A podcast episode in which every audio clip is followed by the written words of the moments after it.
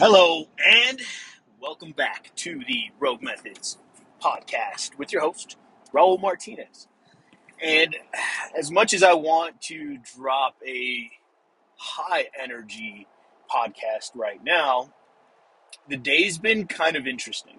By interesting, I mean kind of sad and just memories and incidents and cases I've been in and worked on and just people I've been around. So I'll share a little bit about what happened this morning, and it's been a few days going now. So I had somebody reach out to me on Instagram. This happens a lot. It happens to a lot of my friends, anybody who is out there voicing an opinion and being a little bit more of a voice for the community, the veteran community, law enforcement community, just the training community itself. So I get a message from a young lady about her boyfriend kind of acting strange, former military guy, now law enforcement,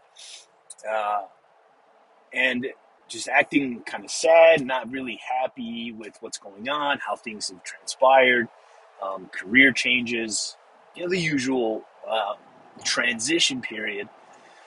But the message came through, and you can tell that she's worried. You can tell that she has a few things on her mind, and that she's looking for some sort of help from somebody who she's either trained with or been around and understands that we could have some sort of an effect on the individual. So I replied simply with absolutely have him reach out to me. I'd be happy to talk to him or put us in contact somehow so we can chat. And it's sad to hear this morning that in an unfortunate event, the young man took his own life. And it breaks my heart because though I didn't have a chance to talk to him, it breaks my heart that people have to go through this, both the family and the individual. We've been down these dark paths. I know I have. I had a hard time transitioning from the military into civilian life, but a lot of it was, and now looking back, having understood more things as an adult. And men don't really mature till you're like 35, 36, 37, 40 even. That's like good maturity where you start to look back and be like, oh shit, half of the things I did were kind of silly. And you're better at dealing with things. So when I transitioned out, fortunately for me, I went into the military a little older. I already had life experience, management experience, and I lived an interesting life prior to the military. So when I joined, I went through and I noticed a bunch of things like the transition out, or even when you would get back. So like for guys like me who stayed extra time in country and then came back, I came back and there was no parades. There was no debriefs. There was no out processing, psychological fucking tests, none of that shit. So when I got home, when I got back stateside, I just went through the normal stuff, got all new gear, got all stuff turned in, and then right back to work. So, but I was okay with that. I figured it's just how we do shit. And I know a lot of guys and gals who went into the military earlier in life and maybe just weren't as emotionally intelligent or just hadn't grown into themselves, truly understood their feelings, what feelings are. And this is a topic not a lot of people talk about because not that people don't know. It's just not grandiose. It's not fun. It's not something people want to listen to or be a part of. And it's hard to really look internally and see who the fuck you are. It isn't easy. It isn't easy for me. It isn't easy for anyone, I don't think, especially if you've dealt with some sort of trauma, be it to yourself, to those around you, or dealing with it on a day-to-day basis like law enforcement does. So this morning when I get that news, I'm like, man, what more could I have done? So now I'm pissed that I didn't do enough. Whether I could have changed this situation or not, I don't know. But I do know that we do have a gap of time that we can fill and prolong something that can happen by having conversations with people. So the old, toughen up, be a fucking man. Look, all that shit has value. And I like that. I like the tough love. But I had to learn to understand that tough love, there's hidden gems in tough love. And the hidden gems are people actually care That's just their only way of showing it, because that's how they were taught to be. And we definitely are who our parents were, who we look up to, and who we look to for leadership. So look around. Look around and see who's around you, who's influencing you on your behavior, on your style of parenting, anything that you do when you're in a leadership role where you have the power to influence people. Look around and see if it brings fucking value. If it doesn't, and that's your jam, fuck it. Who cares, right? I'm not here to tell anybody how to do anything. But I do appreciate it when people have the capability and are willing to help others, whether it's just a phone call, a FaceTime chat, a conversation via text, something that opens it up. And I get it. We're all busy, and sometimes we're really cold to each other. Like, I got shit to do, and these motherfuckers need to get their own shit. I've heard it all. I've probably said it all.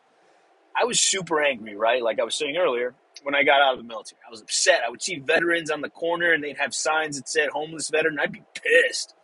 Why is this fucking dude who served this country out here fucking eating scraps?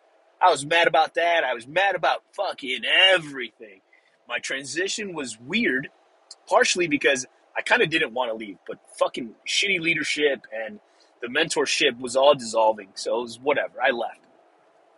Plus contracting came up, and that's a different boat of fun. And my time figuring it out had an effect on everybody around me. It had an effect on relationships, kids, parents, siblings.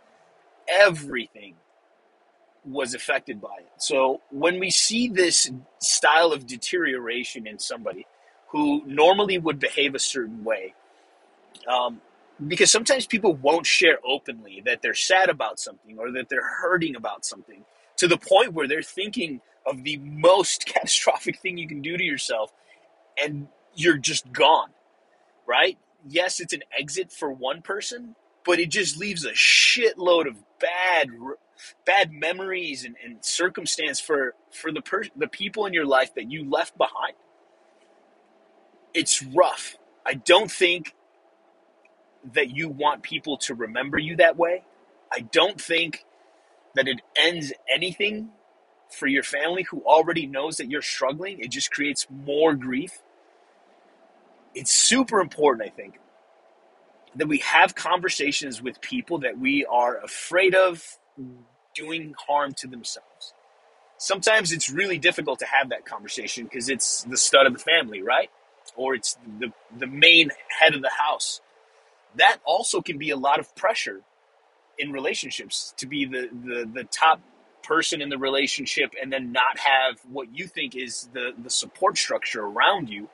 And we all go through hard times. It's part of becoming a better person. It's part of the lessons we need to learn so that we can pass those on to our kids, pass those on to people that we mentor and encourage to be better. I've dealt with a lot of suicides, both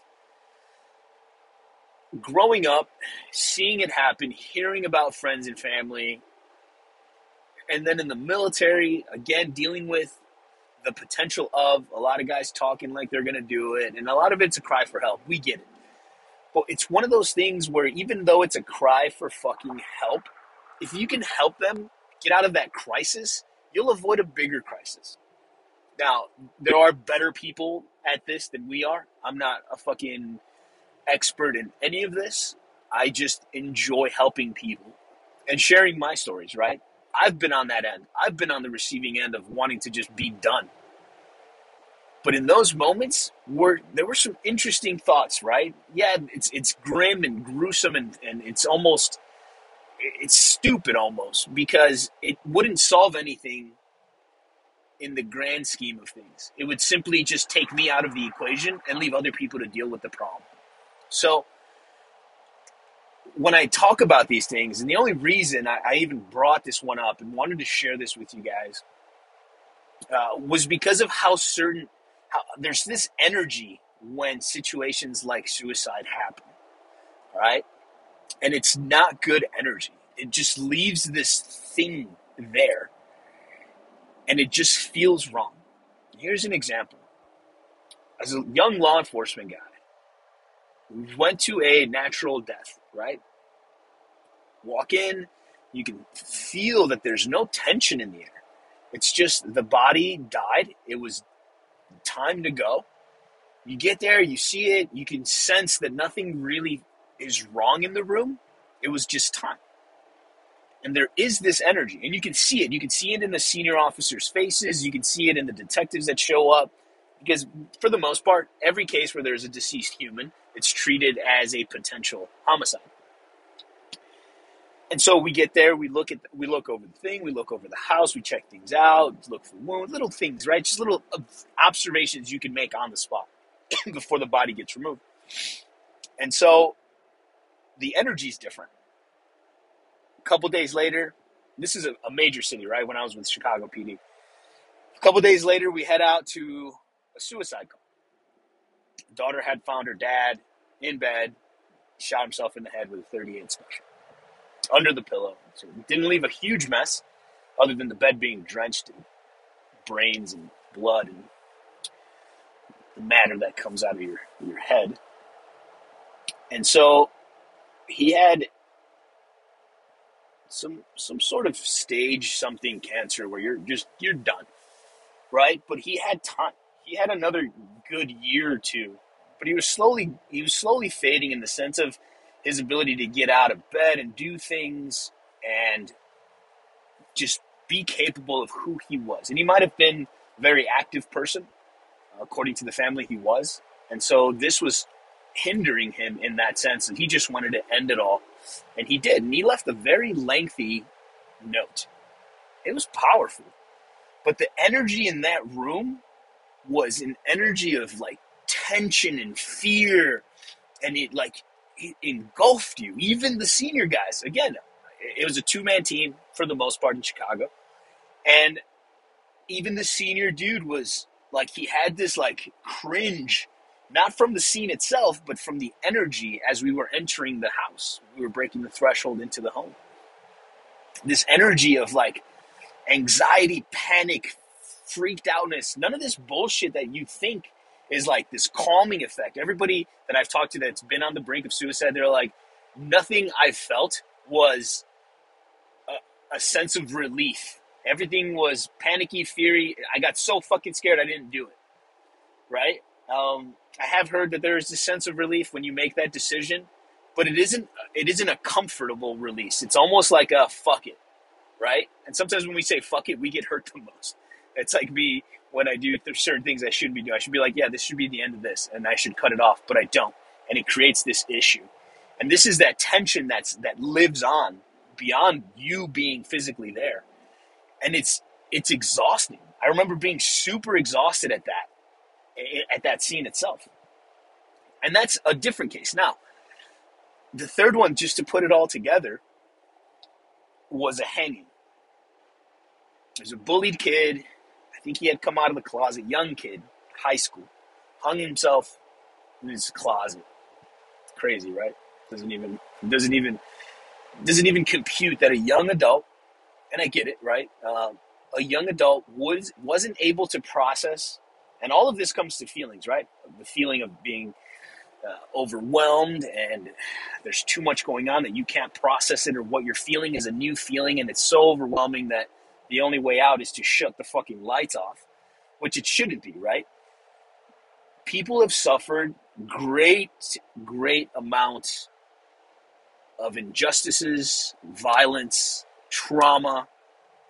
And the thing that holds people together is the reason, or the thing that holds those people together, and they're able to continue living. A lot of it has to do with purpose.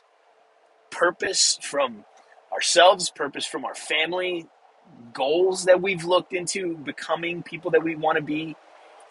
So purpose is a very powerful thing that we need to understand and start instilling in us, in our communities, in our people, in our friends and family, even if it's little things. I do this with the kids a lot. I'm like, hey, your sole job right now is to do this. Do it well. I expect results. And then I'll show them how to do it, and that's what I expect from them. I think it's super important, just as people who can connect with others, is to find a way to give people purpose, compliments, high fives, little things, right? As a young adult, this teenager taking his own life was devastating to the family. more devastating than whatever event could have happened that led to that. Like I explained what it was. None of that is as damaging as not being there for the people that love you and only want the best for you. It was the scene there, ridiculous energy.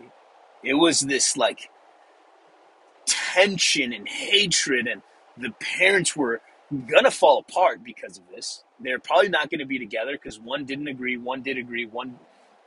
It was gonna become this thing, right? So, or it wouldn't have been what it was, but it now is going to be completely different.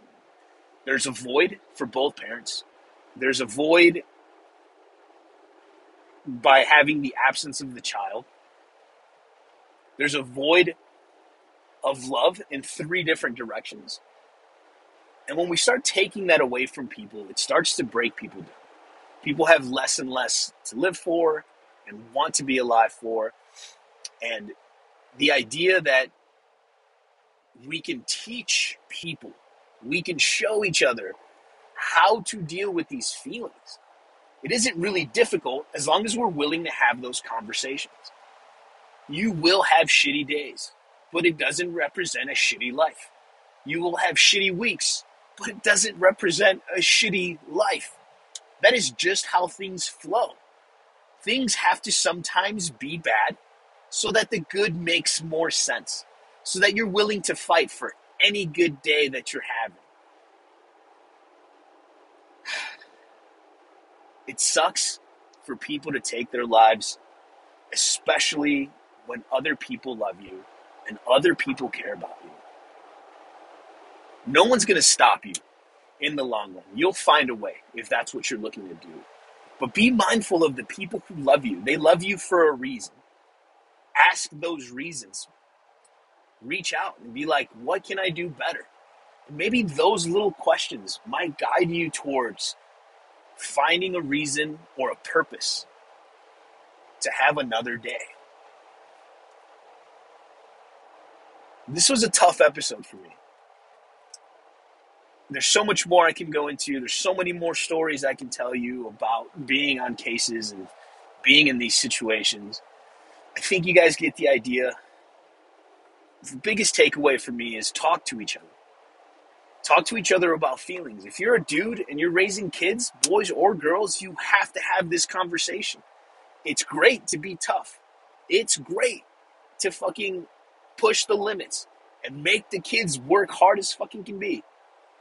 But you also have to give them the emotional intelligence to understand failure, understand how to recover from that failure, explain to them the risks of not achieving these things. There's a huge risk to not understanding your emotions.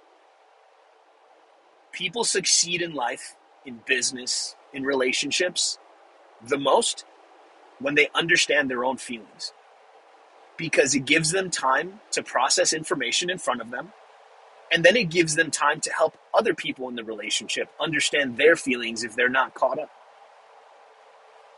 When people are helping each other, we all do better.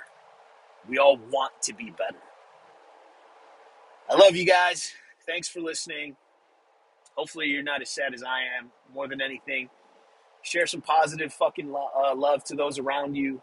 High fives, fist bumps, whatever it is. Be good to each other. And yeah, I'll catch you guys next time. Later.